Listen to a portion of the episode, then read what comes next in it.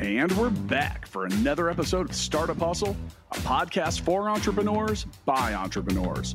If you want to start, own, or build a business, then you're in the right place.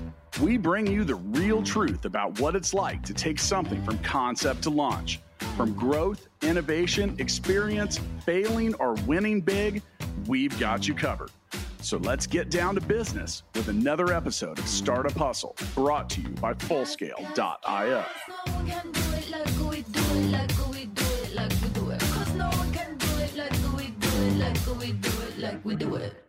What's up, hustlers? Welcome back. This is Andrew Morgans, founder of Marknology, here as today's host of Startup Hustle, covering all things ecom, Amazon, startups, entrepreneurship, you know it.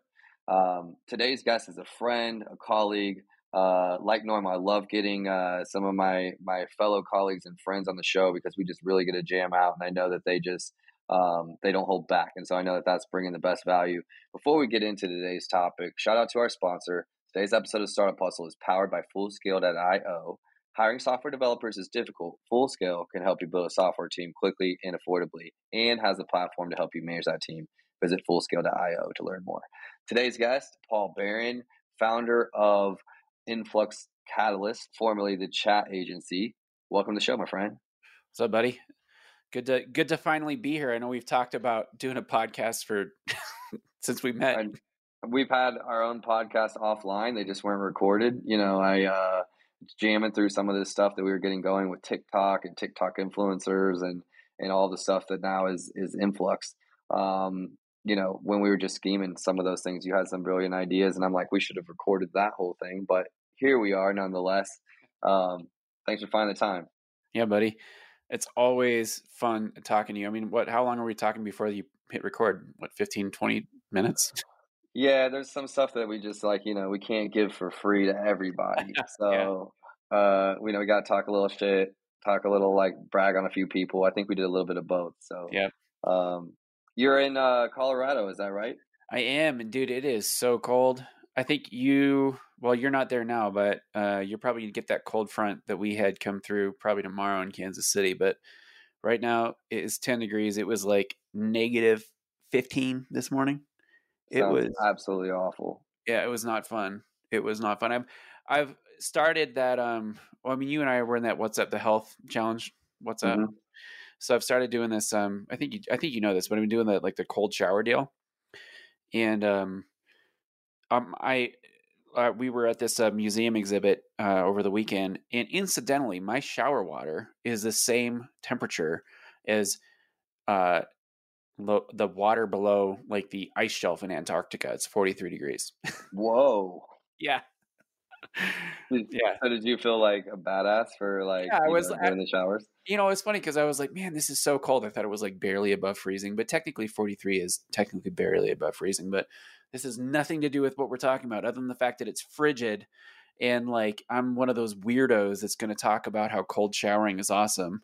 Meanwhile, well, at the same time, we're also letting people know that we're in a health group chat, accountability chat, sure. right? It's something that, like, you know, as entrepreneurs, um, it's important to stay connected. Like in the in the Amazon community, the e-commerce community, if we can call it that, um, yeah. is is more to me than just like buying and selling. And and uh, you know, in Amazon, we've got like our our our music groups, we've got um, our health challenge groups and accountability.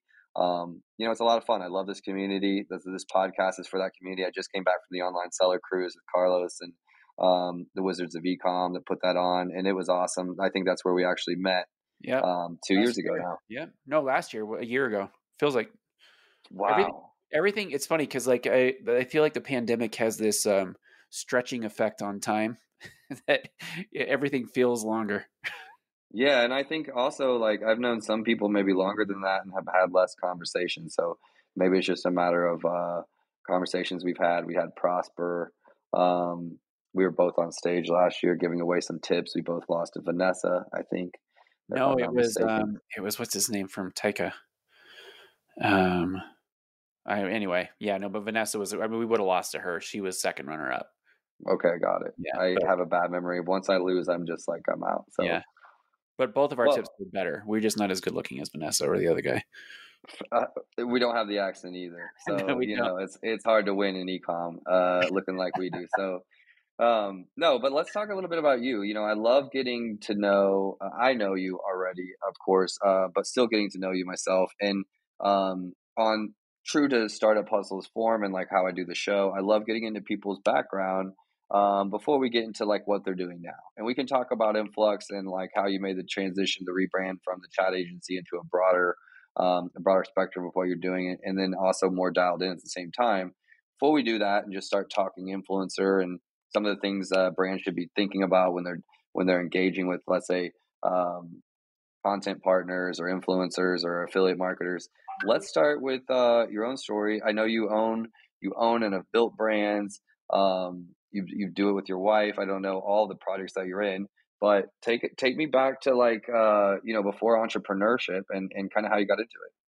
Yeah, so I've I feel like I've been an entrepreneur from the time I was a little kid. I remember um, when I first started speaking, and um, my mom, incidentally, came to the very first speech that I gave in front of like a big audience. In fact, it was like the first I mean, unless you count like local chamber of commerce things, which I don't necessarily because it's like a lunch and learn style thing, right?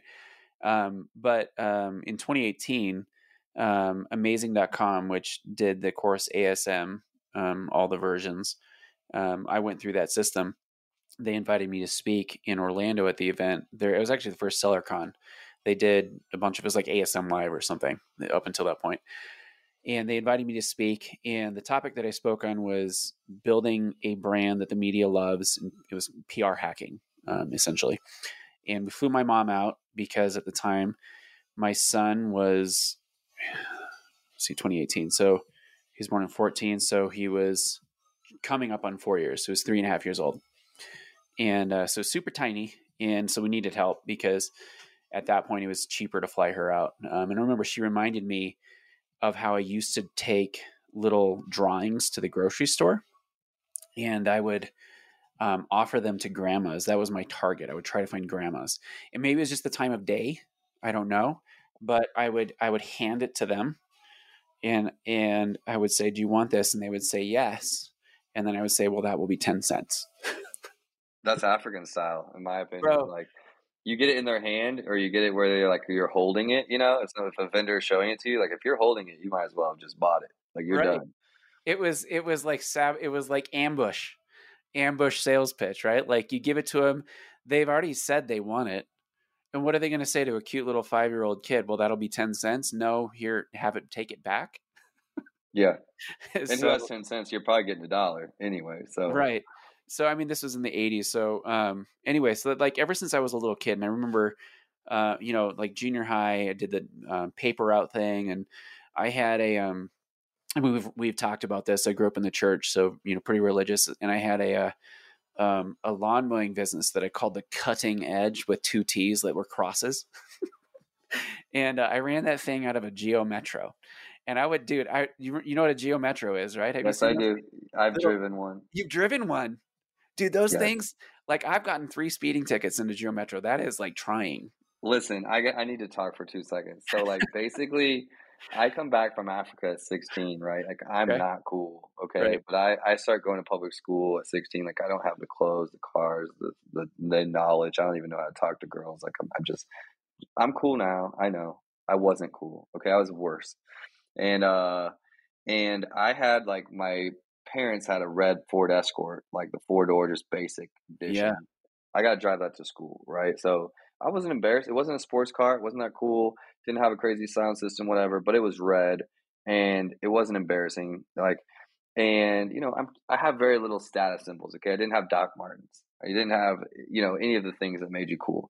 And um, every so often, my my sisters were still homeschooled. They didn't want to go to public school. And my mom and them would go shopping during the day. Well, when they went shopping during the day, they needed the car. Okay.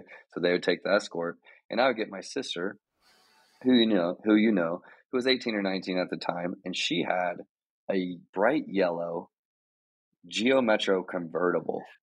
convertible Geo Metro. convertible Geo Metro, two seater. And that's, like, that, that's that is putting lipstick on a pig right there. they would like be like, sure, just drive this to school. It didn't have power steering. It was like literally like a Barbie car. Like I'm six three, you know, just like Bro, in you this don't, need, you, like don't, you don't need power steering on a car that weighs 500 pounds. I even think she was driving it without one of the cylinders for the longest time. So it had like it was a two cylinder. two cylinder. So I So- know about geomet. So you know about so okay, so you know how tiny they are, and I would put I would put lawn mowing equipment in the back. I'd, I'd take I'd take a lawnmower and I'd fold it over and I'd put it in the back and I'd do like the weed whacker and the leaf. I don't even know if I had a leaf. I didn't have a leaf blower. I had a weed whacker and a lawnmower and a bunch of like bags and like gas cans and, and, and shit. Right. And I'd put it in the back and I'd drive around mowing people's lawns because I didn't, that was, and that wasn't, it wasn't my car. It was the, it was the siblings car. Cause I'm, I'm a sandwich between two girls. I'm my older sister, Jess, um, she's two years older than me. And then my younger sister is two years younger than me. So I'm like, on that yeah so you you got the sandwich situation going on too right so you got like that middle child sort of overlooked but you're the only boy so you're not necessarily You're overlooked just not that important in uh, every Right. way. Like right you're just not the firstborn. yeah You're like the middle child. You're not the youngest. You're not the oldest. Yeah. Like you're male, but like Yeah, yeah. mm, It's like definitely It's like yeah whatever we've already had we've already had a kid so, Cool. so i would do that and i would drive around you know mowing people's lawns cutting edge lawn service and um, then in you know the winters i would shovel you know sidewalks. Back in the day when it was like forty dollars to get a lift ticket now it's like 120 or 140 dollars to get a lift ticket you know go skiing in colorado sort of thing. But anyway like i've always been the sort of do it yourself self-reliant kind of guy and it i you know a lot of this i can't speak to how much that's nature or nurture Mm. you know or nurture what is it? Yeah nurture nature.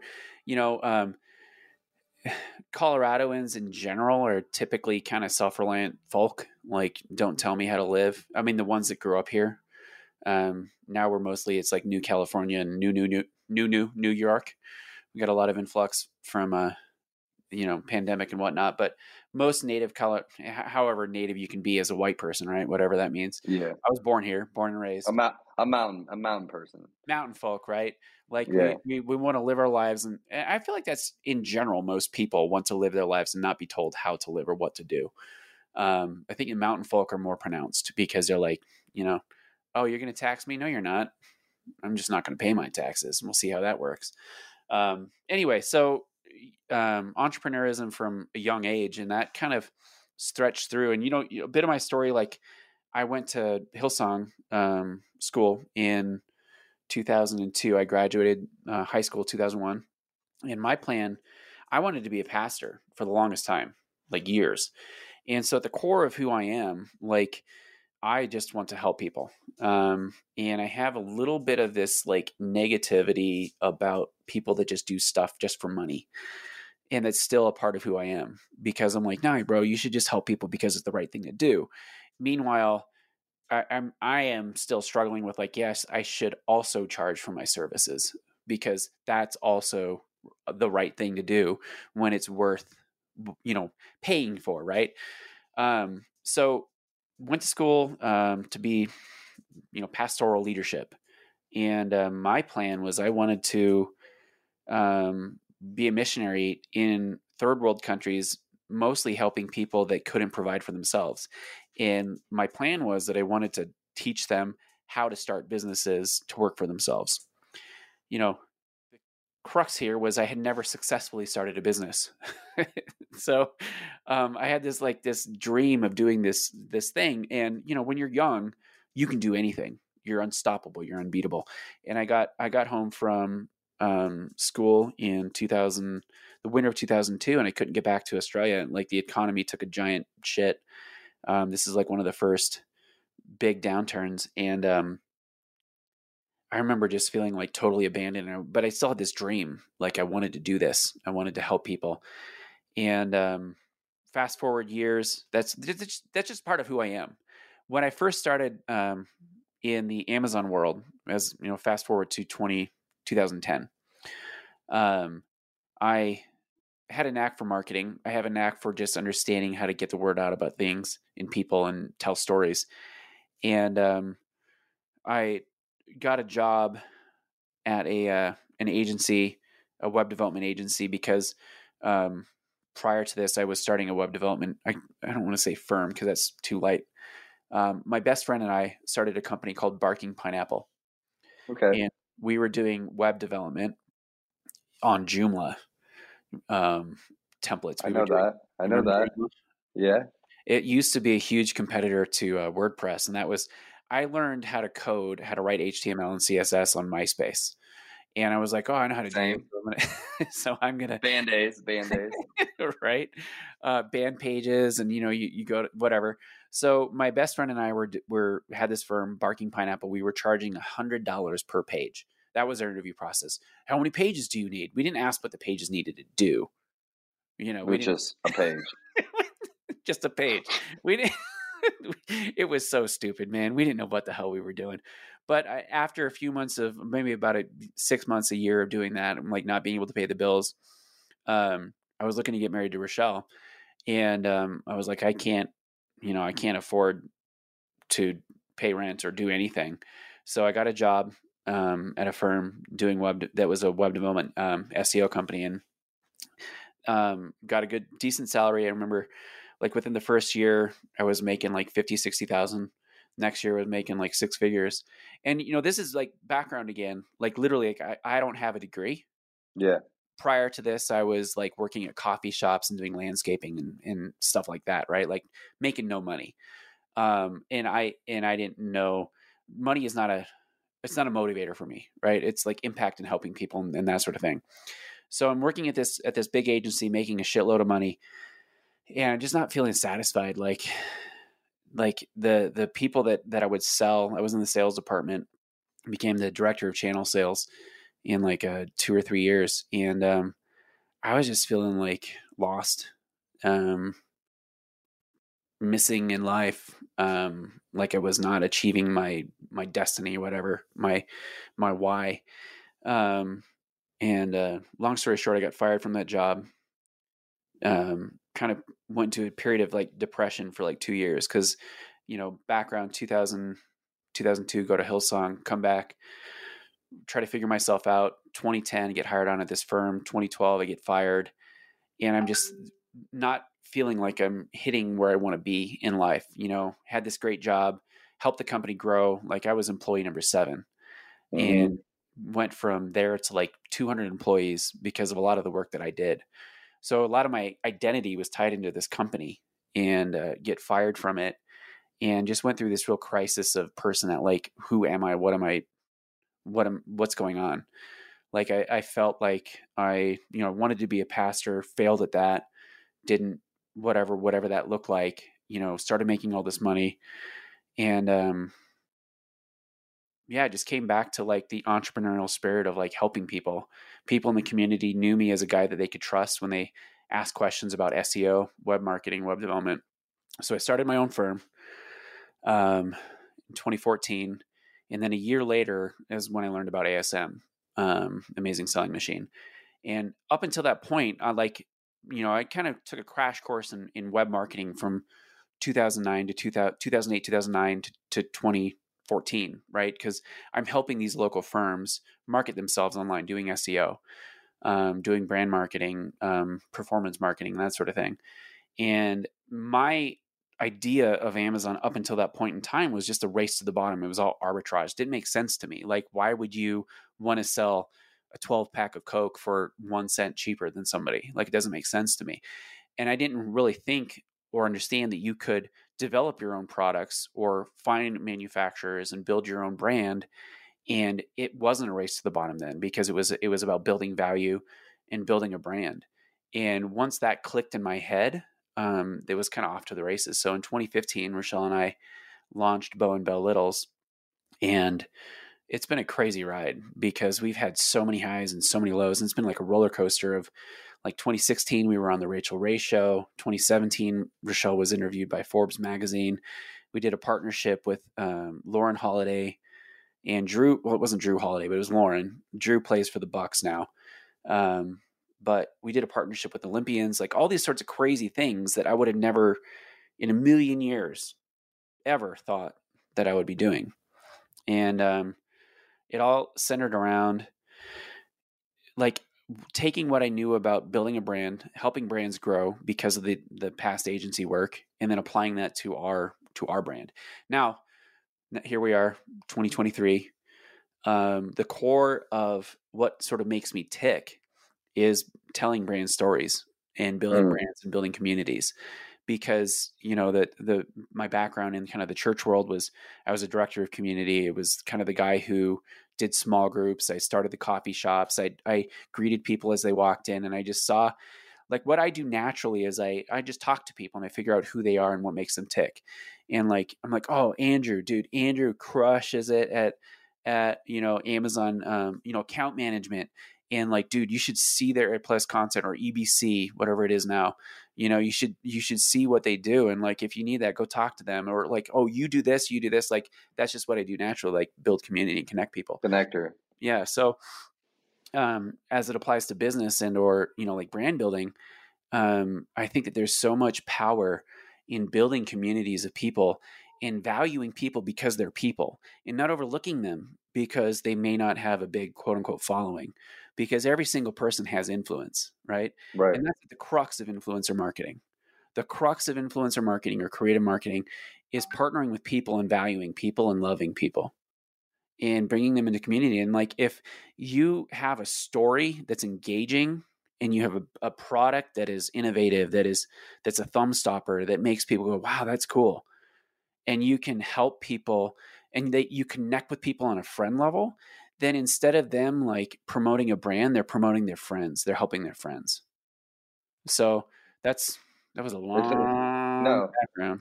No, I let you just go because I think you were killing it and you didn't need any direction. So thanks for sharing that. Number one, which has got us to where we're at. Um, we can talk more about like you know how you're working with brands now. But I I like to think as someone else raised in a religious background, um, and you know Pentecostal, like so emotional, like charismatic, uh, intense, like a like theatrical in some ways. uh, you know, like um, I'm a more emotional person, especially yeah. more emotional male. If we're talking about just males in general, just like I feel things hard, I feel things heavy. Um, right. And growing up in a church as a, a pastor's kid, I'm fourth generation preacher's kid, missionary kid.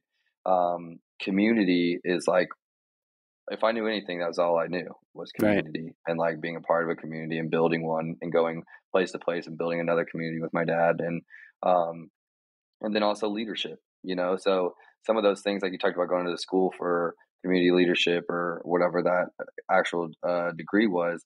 But you think about where you're at now as you building a company, and it's like okay, communities and leadership, meaning direction, and and how to help a community go in a certain direction or how to create that.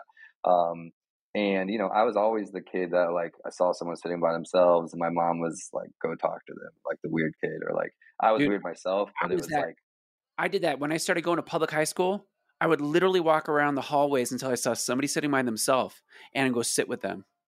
That's the that's that's who I saw myself as. I think so. I was like always like I was always just seeking out the weird ones, um, for better or worse. Yeah. Like in the in the dating world, it sucked, but in the friends world, it's it's it's been well um no but these are these are characteristics that like i have um maybe it's like you know silver lining or however you want to look at it but like in the same way that i've had difficulties understanding my relationship with money or uh wealth or to me it was like i can't help anyone if i'm poor uh if i don't have any money i can't really help anyone. I can go help you move but i can't like i can't give you a hundred dollars for that new tire that someone might need or i just couldn't do it you know? So in some ways it was like overcoming that to be able to help everyone else. But yeah. then also leaning into these like sure i have those like cons maybe from that uh, upbringing but communication and community and leadership and some of these are like coming as storytellers is what i was trying to get to.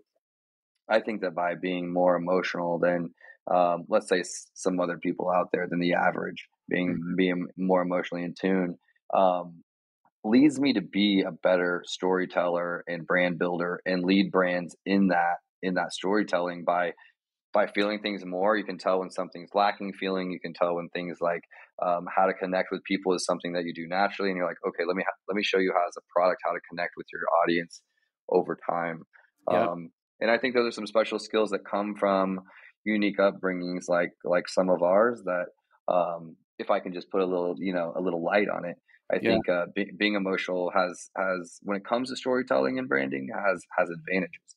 Um, I completely 100% agree because we er, humans are emotional beings, whether or not we express it. Like Rochelle, you know my wife, she I, I joke that she is a Vulcan because she doesn't she's not very emotionally expressive, and um, a lot of that is a result of her upbringing. And I am incredibly emotionally expressive as a result of my upbringing, right? And I remember like one of the things that is grounded in my head is my dad used to tell me real men cry. You know, and that was like that's a thing because I think that it was like a a pushback from his father. Mm. Probably mm. you know whatever, but anyway, I don't. We need it. Yeah, no. So obviously, you and I get along on this, but let's talk about how we bring this, the emotion and and the community building and influence and whatnot because we could just go off on well pe- people people wonder how you get to where you're at and like how you're doing what you're doing and why you're good at what you're doing you know yeah. we're working with some of the best brands in the world like at, at least at Marknology we're working with some of the best brands in the world and how did a small team out of kansas city get to that point well we are like raised in a very emotional uh, environment we're very like people connecting um, and we've transitioned that into business skills and, um, but but it very much is helping people find those connections and then dial them in. I have to say, like as as having worked with your you guys, I love the community that you have built internally at Marknology. That you have a strong team like vibe, and and you know a lot of your team is in Kansas City, but you do you do have people that are you know virtual, and you still, from what I've gathered, like with Dom, right? Like he's not KC, am I right? He's in Mexico. Yeah, he's in Mexico. Right. Like with Dom, like he's still like, yeah, I, I love that, and it all comes back to building a community. Whether you're building a an uh, agency or a brand, and I mean, there's that uh, um, essay, "One Thousand True Fans." Have you read mm. that? Yep. You know, it's like it comes back to that, or like, you know, Pat Flynn, you know, his his sort of thing, like on Superfans, or any of any of this stuff that it's not like this is rocket science. If you treat people like they're valuable because they are, and if you give them a home and you give them tools to tell a story that you know let's start start with your customers right you give them tools to tell your story right so our story as a brand um, is we started our brand because my son bo and our, our brand is named bo and bell littles so we we named it that. We it was we were we wanted to name it after him. So we were like thinking Bo Littles, and I was like, well, I don't want people to think it's just for boys, but um, it it's intrinsic to it, right? It ties it's tied into it because he is one of the reasons why we started our brand because we had somebody give us a swim diaper that they bought at Target. They were no longer using. It was a reusable swim diaper. And this is a sort of concession that Rochelle made to me because prior to having kids, I wanted to do cloth diapers because I'm a cheapskate not because I'm like this Greenpeace warrior. I mean that you know saving the environment did play into it because you know Colorado and like grow piking like it's not about a cause it's about literally don't shit on the earth like it's shouldn't it's not rocket science right mm-hmm. like if, if, you litter and you don't pick it up somebody else will or it's just going to stay there and it's going to look gross so uh, somebody her concession to me was like okay well, try reusable swim diapers and i remember like he was super undersized when that that person gave it to us, our friend, and um, it, he was six months old, and it was a six month size swim diaper, and it was too tight for him. And he was in the twentieth percentile then. Now he's like something happened, like he's gigantic, not at all there, like he's on the other end. But I remember that sticking with us, and when we took the ASM course, the the concept of the course was how to f- identify niches and products that were in demand, and that that stuck with us. That pain point, right?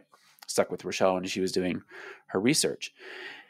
And she keyed into the fact that there was a demand for reusable swim diapers. Furthermore, most of the complaints were on the exact same problem that we had was that with like the single sized options were not working because they were too tight. And I am thankful that I listened to her because I was like, no, but if we sell the single size, then we can sell to the same customer more times. And she was like, no, we need to fix that. The problem is that it's not the right size. we need to make an adjustable size. So that's what we did. We made an adjustable size swim diaper that lasts four for kids, literally, we had my daughter swimming at six months. After, so she was born. Um, she's three years younger than my son. So we started the company when he was ten months old, and by the time he was a year, like he was using these things. I mean, we got the prototypes when he was like eight months, eh, you know, something like that. So he was in them for a while, but she was literally in them her entire time. We could take photos of her in, the, in the swim diapers. Um, but it started because of this the pain point that we had with our son, with Bo. And the story that that's a part of our story. You know, we we talk about this because we we wanted to we want to as a family we want to create lasting memories positive memories with our kids and so we think that the best way to do that is to go and engage with them outside whether or maybe not even outside but like play board games with them play games with them play imagination games go swimming with them and not only that but if you can do this in a necessity when they're little when they're diaper dependent they have to have a swim diaper on when they're in public pools it's just a yep. fact of life so why not have a better fitting option that is better for the environment and in, in the end saves you a bunch of money? Like better for the customer. Better for the customer. Like in the end, it saves people like hundreds of dollars as opposed to, you know, having to go back and reorder these crappy um, you know, disposable swim diapers that don't even work anyway. Like you talk to any uh, swim instructor, in, instructor, they will tell you the number one thing that they will always that causes a, a pool evacuation is disposable swim diapers. They just don't work. So that's integrated into our story. And so when we're we're um, bringing on brand ambassadors or people into our community, that's core. And not only is it core, but it resonates with them because it's a part of their story, right? And so yeah. if we can help resonate with their story, then they can help like then then they're we're connecting with them on an emotional level right? We understand them they understand us. We're not doing this just to make money. Yes we're we are making money but like it's an impact thing right? And so if you can move from money to impact then you create evangelists. Yep right? brand evangelists yep. And that, that is the goal. I would argue that uh i wouldn't create a brand that i don't believe i could build a community around and you yeah. know i've heard I've heard Carlos Alvarez say that he's big on communities and like meetups and all that kind of stuff. Like if he can't create a community, he's not interested in trying to create a brand around it. And I think that's that's great advice. Yeah. I mean, that's one of the things that like is a a stopper for us. I remember early on when um prior to rebranding to Influx when we were the chat agency, I'm so altruistic and so optimistic. I thought, hey, we built this great community for us. It will work for us. It will work for anyone. And that is just simply not true. And what I mean is like influencer marketing, building brand ambassadors, and that sort of thing. So we would take people on that, for lack of better words, they're basically your straight up Amazon brand. There's no story. The reason why they started their brand was because they did a search on Helium 10 and thought they could make money. Right. Yeah. And like, you can't build a community. It's really hard to build a community around that, if not impossible, because people yeah. people see through that shit.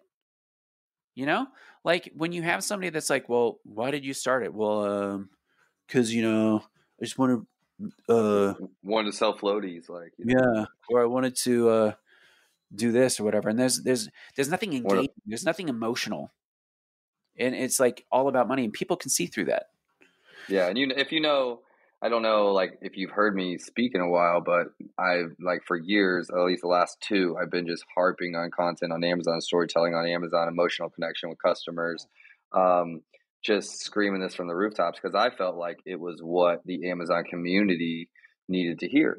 It was what they were missing. Like, you know, I, I went as far as to, you know, make some hard slogans at some uh at some booths at some of these conferences just to like really just like, you know, spark some people's uh, either offend them or get them to love it. I didn't know, but it was like, listen, you need to hear. Maybe that's a preacher in me, but uh, you know, essentially, like this is what you need to hear. You need to be emotionally connecting with your customers. This is the difference in in in converting uh, a sale or not, right? And um, you know, even the, that SMS software, it's called Community, right? Like that because it's about building communities, which I think is just absolutely clever.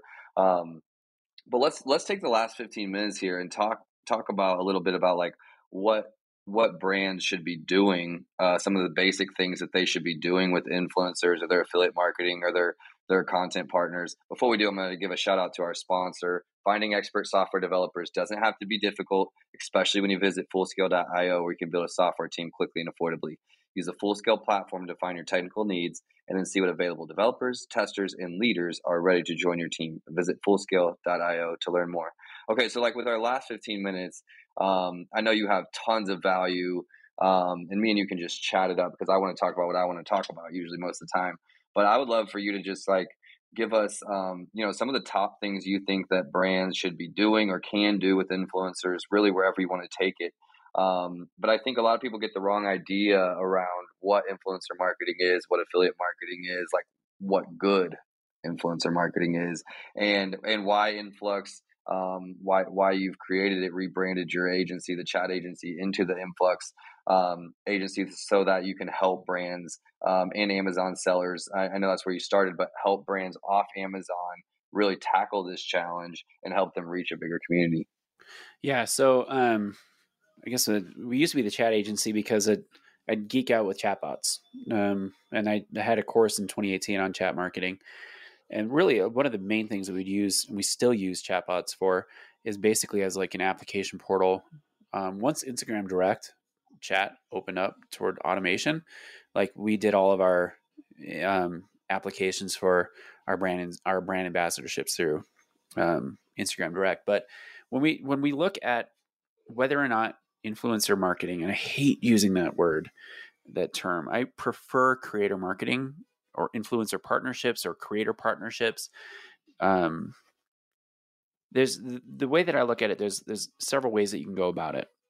So let's say let's just do a thought experiment. Let's say that banks were out going to you and trying to get you to become their customer for a mortgage, right?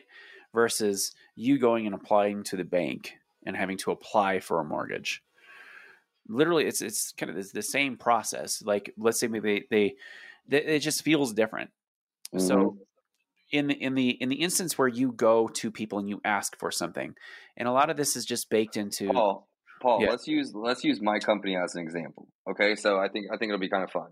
So i'm i'm a full service amazon agency. Um you know i can go out and hunt leads like hit up a brand and be like you need to be on amazon or your amazon looks like shit or have you ever thought about Amazon? Or you know, I can do right.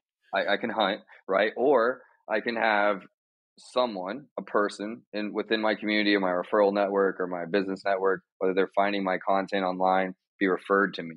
Uh, right. They were in, they were influenced or whatever to reach out. There's a huge difference between the clients that have been sent over by a friend or someone they know that's been successful working with us, and then someone that I'm trying to convince that they need us and this is why and all those things. Yeah, I mean, we just got a call today, right? So I'm speaking at Prosper. The uh, for those that are listening, Prosper is a big show in the uh, Amazon space. If you don't know, it's like one of the biggest, and it should be on your radar. Um, so Rochelle and I are speaking at Prosper, and I am well connected in the community. I would say that without feeling arrogant. Like I feel like I am well connected. We got a cold call today from some random yoo-hoo that wants to set a meeting with us. Like, I don't know who this dude is. Like, I'm trying to work, and this guy calls. I don't know how the fuck he got even. I don't even know how he got her number. Like, that is an immediate turnoff to me. Now, conversely, let's say that I had heard about this dude, and I was like, oh man, I've got to set a meeting with this guy. Like, I would, I would I would proactively go out of my way to, to to see if I can meet with him. It's completely different when you're when you're going to somebody and you're saying, "Hey, I want to learn about your services." versus them saying and hey i want to tell you about my services so that is think about it like that from the influencer or the creator standpoint if you have a a brand that attracts people to you that they would feel like fortunate to represent right say apple if if uh you you there apple had a, a brand ambassadorship that you could apply for and you applied and you got accepted I'd feel fucking stoked. Like Apple is putting their name on me. Yeah, like I'd feel stoked. Now, now if if Apple had this campaign where they were just cold emailing people, that would just cheapen the brand and make it feel weird, right? So when I think of creator marketing and influencer marketing, most of the time people think of it in the terms of they're going to find all these influencers and then cold email them a template email that is the exact same email that they send to somebody who has massive influence, meaning you know maybe they're a, a celebrity or maybe not maybe maybe you would adapt it for a celebrity but let's say say like a massive creator who has spent a lot of time building their personal brand right? You email that person a template email the exact same email that you're going to email somebody who has 5000 followers like that's kind of insulting in general and it comes across spammy. Why does it come across spammy? Because it is spammy. Yeah it is spammy. Like on linkedin i get reached out to like you know probably 100 i don't know let's just be more realistic. Let's say like 25 dms a day okay from people I don't know. So these are like spam emails, and they're like they'll say something like, uh, you know, it's like a template email, like, "Wow, I really like what you've built there." They might give a reference to something that's in my resume or in my like, you know, my details. Uh, really like what you've built there. Da, da, da, like tell you about my service. Like, let's get on a call. First of all, you haven't given me enough value to want to jump on a call at that point. Secondly, you don't even know what I do because I just know that from a fact because like of all the billions of people in the world, there's very few that actually know what Marknology does and how we do it well. You don't just we're a new industry, people don't just know this. So when someone's like saying they know what we've built, uh, and I have a hard time telling even some of my closest friends and colleagues everything that we're doing, and someone's touting that they know what we're doing and what we've built over here, and I've like never even heard of them Right. I'm immediately turned off. It's spam. It's like even if they had a good service, I'm turned off. You've templatized me. You've wanted me to make me feel like you actually have cared about my profile enough to look into it and reference something, but the the fact is you haven't. You like you know you scraped one thing and you've lost it. I might have even been interested, um, you know, in speaking with you if, if someone you know gets personal with it. Uh, like like you would if you were approaching a big influencer you're going to reference some of his posts like maybe been following him for a year or reference some stuff he did six months ago like he's going to be like oh wow this person has actually like followed my career or followed my my brand and they're going to be more open than that templated email that you've sent to yeah. uh, you know a matter of the numbers. So there's so there so the the outreach when you do the outreach that is immediately putting you in the position of being an asker and you're selling somebody. And and the the immediate general generally speaking now now if this was if i was talking in 2012 or 2010 when this was brand new and creators didn't understand who they were it was almost like the brand was taking advantage of them which which they were right now creators are getting a lot more savvy not only that but if you go to tiktok and you and you look up like ugc jobs or anything with ugc UGC is trending, and there are UGC influencers that are teaching people how to make money by just solely creating content. So, that in and of itself is driving the cost of creative partnerships and creator marketing up even more. Right. So, again, so coming back to this idea of, of outreach versus versus creating something compelling that would get people to come to you um, it's centering around this idea you you need to approach this with no ego. You need to res- you need to treat every single person with the level of respect that you would expect to be treated with right? Every person right? You me lebron james i don't care who you are we're the same right? We're humans lebron has a job he just gets a lot of publicity steph curry same with him like i've worked with celebrities some of them are dicks some of them are awesome. Mm-hmm. But the thing is, people are people, and you want to respect people because they're people and not look at them to use them. Right. So if it comes across that you're trying to use somebody to get to something, then that is already going to put you back. So you need to have no ego. You need to put lead them, with value. Lead with you value. need to lead with value, but you need to make it more valuable for them than it is for you. Mm-hmm. That is the thing. If you make something better for the person that you're working with than it is for you, then you are always going to win. Mm-hmm. Right? That's a famous Zig Ziglar quote, right? If you, um, I'm going to totally butcher this, but um, the Zig Ziglar quote, uh, if you, what, give whatever. Give more than you receive. Google it. Just look up Ziglar quote about. It's late. In, it's late in the day. What I remember is the first you know, one of the first times we talked. You were just quoting all these books, people, and right. authors, and I was just like, Paul, you're you're like killing it with your references. So I'll cut you slack so, on this one. But, yeah, but so, you're exactly right.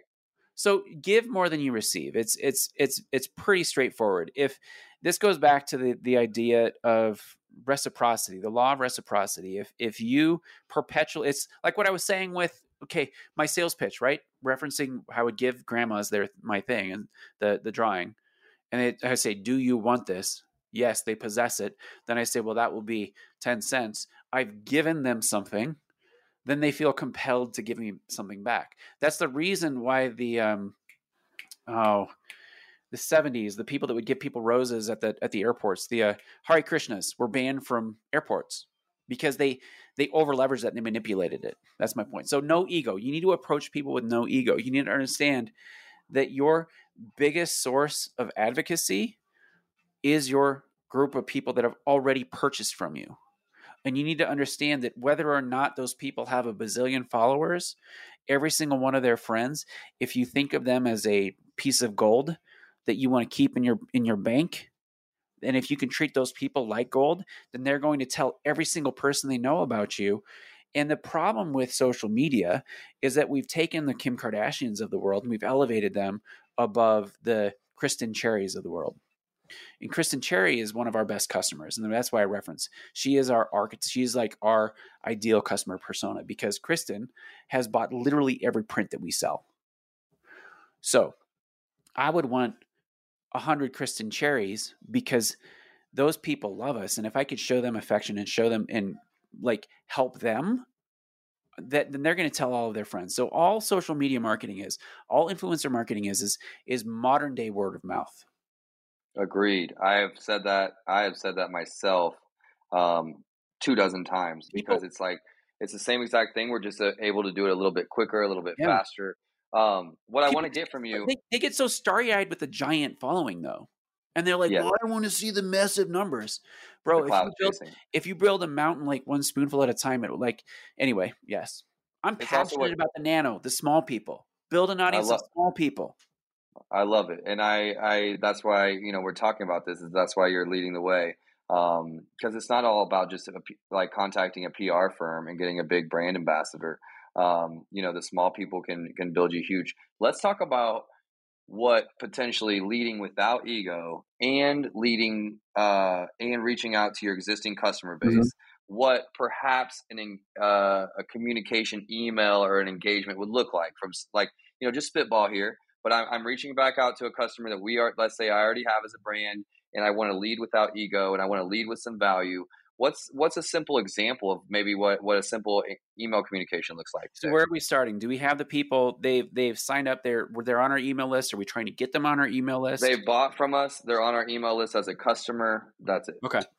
Okay so people are on our email list. They bought from us. Generally speaking where i would start is people that have purchased from you more than once. Okay, okay. so let's say that that's your that's your barrier. If they purchase from you more than once it's an it's a fairly good indicator that they like your product right, right? So um, you could start with anybody who who has just purchased from you one time, but I would I would just say people that purchase with from you more than once, I would send an email just exuberantly thanking them for their second purchase and give them something for free. Okay, I remember back in the uh, early 2000s, I I bought these shirts from a company online, and they gave me free like remember those like like totes used to be super cool, like the messenger bags. Like they gave me like free little pins, you know, for like the scene kids, right? Back in the day. Like free like pins that you could stick on your tote bag and then like stickers. And they had a hand signed note. The second time I bought, I was I felt so special. Like the owner of the company wrote me a hand signed note now, if you can go to that extent and hand sign something and thank people and personally invite them to support your company and tell the word, like my guess is that you're going to get a massive amount of return, but that's really hard to scale. Okay. So let's say you want to start with people that have purchased from you more than once, put just together and, and, and we do this, we do this all the time for ourselves and for, for clients. And basically it's just an, an application like, Hey, we want to know if you'd be, if you'd want to join our brand ambassador community um, here's a here's a, an application link and then we just ask them simple questions like you know what products do you own what do you like about them what don't you like about them what would you change what competitors and we don't say competitors but yeah i mean we do but it's it's worded different per client and or ourselves, but we'd ask like who what other people have you purchased from? What do you like about them? What do you not like? What would you change? So in this, we're asking, we're getting a lot of information anyway, because we're whether or not they decide to be commit to becoming a brand ambassador, we're getting amazing feedback on product that like what do you like? That's a product review. What would you change?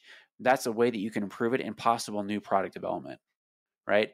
So that's in the in the first email. And then then you can have in that email that can go to like a Typeform, that can go to we run these as Facebook ads.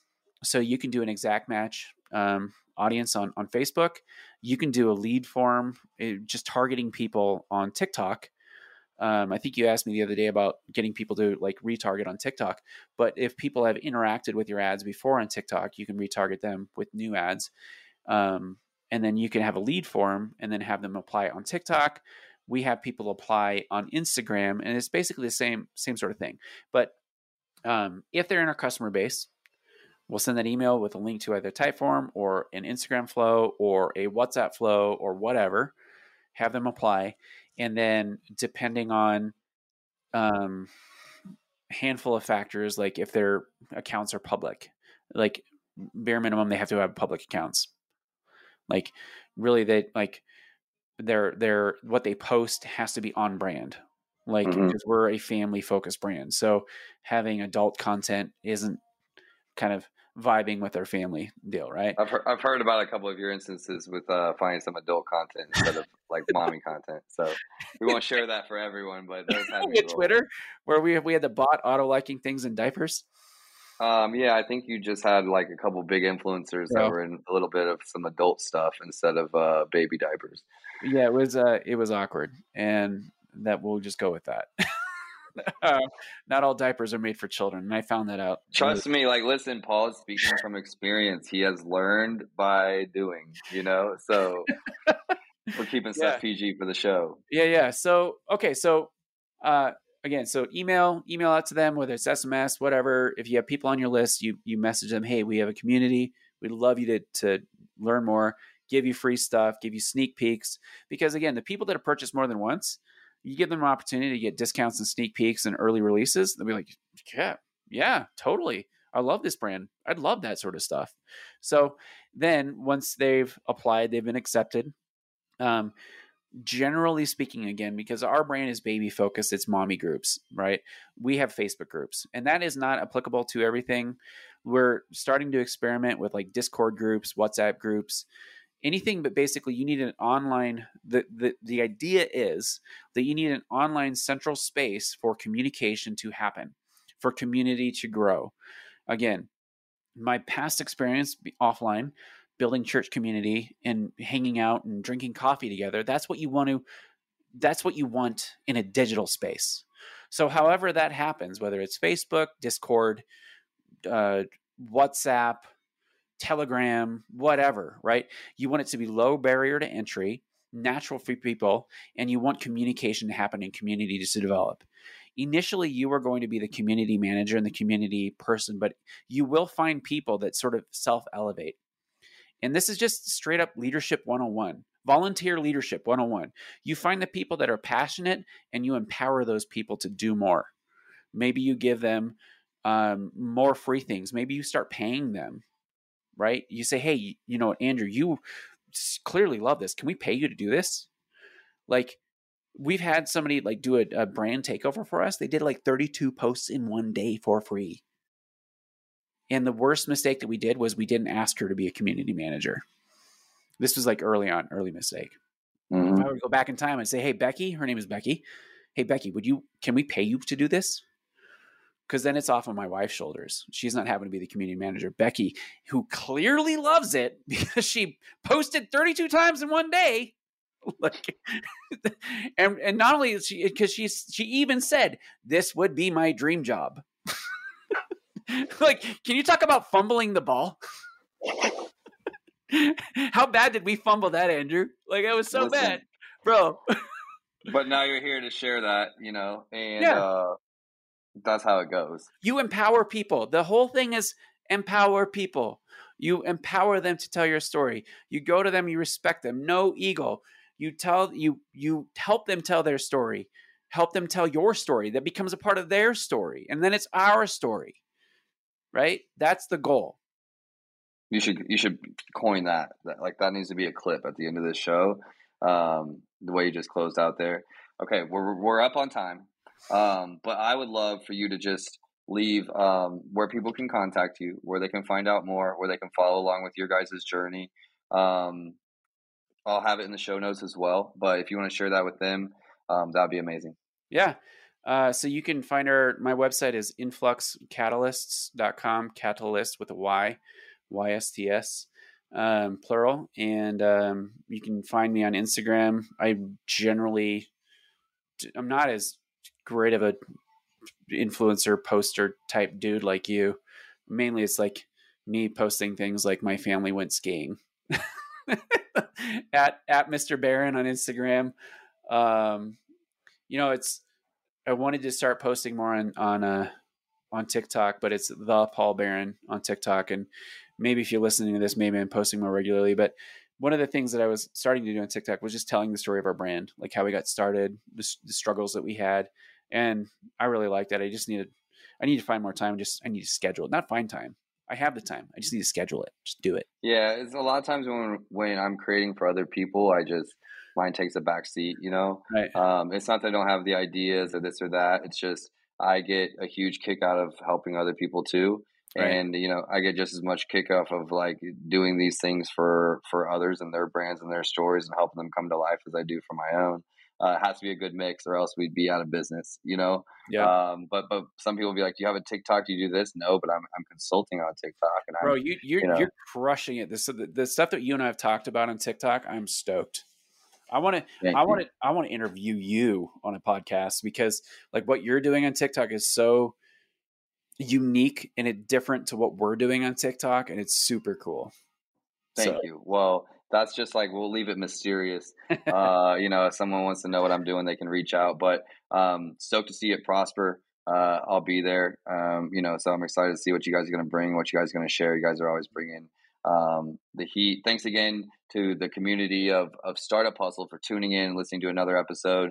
Uh, we've had a lot of fun with this one. Thanks again to our sponsor, Fullscale.io. Do you need to hire software engineers, testers, or leaders? Let Fullscale help. When you visit Fullscale.io, all you need to do is answer a few questions and let the platform match you up with fully vetted, highly experienced team of software engineers, testers, and leaders. At Fullscale, they specialize in building long term teams that work only for you. Learn more when you visit Fullscale.io. Thanks a lot, hustlers. We've had a lot of fun with this one. Thanks again, Paul, for your time, and we'll see you next time. Startup Hustles brought to you by Fullscale.io, helping you build a software team quickly and affordably. Make sure you reach down and hit that subscribe button, then come find us on Instagram. See you next time.